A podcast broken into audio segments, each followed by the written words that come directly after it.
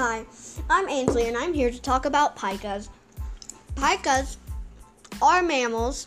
They are very tiny, furry little things that look like, well, um, it's kind of hard to explain. They kind of look like a little hamster, honestly, but they have like broad markings, and they were believed to have evolved from Siberian ancestors that crossed the former land bridge between Asia and Alaska.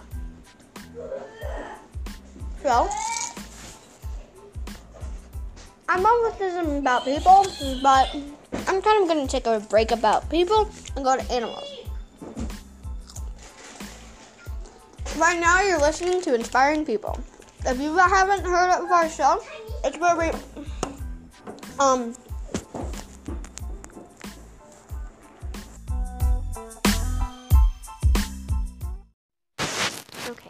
welcome back to Inspiring You. I want to tell you about pikas. Pikas a mammal that looks like hamsters. Now, you must have seen the introduction to pikas. Now, that was just about our new episode. This is a new episode, so welcome back to Inspiring You. And yeah, so today we're going to talk about pikas. They are mammals, they're rodent like animals, and so let's get into it.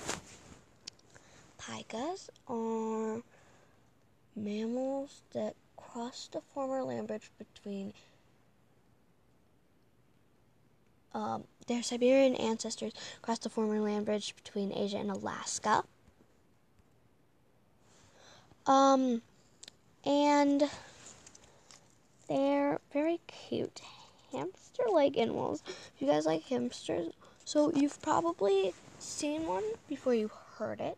I mean, sorry, you probably heard one before you've seen one.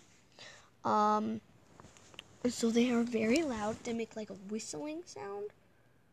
So if you're ever in the mountains and you hear like a whistling sound, it's probably a pika.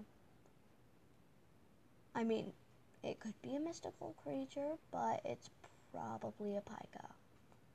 I'm not like trying to let all your hopes down for like it's a mystical creature. I'm just saying it's probably pika.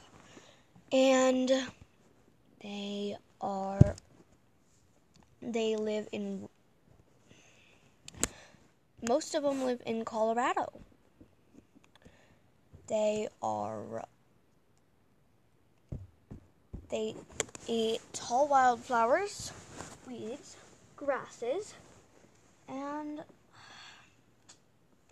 well, they they mm, they love to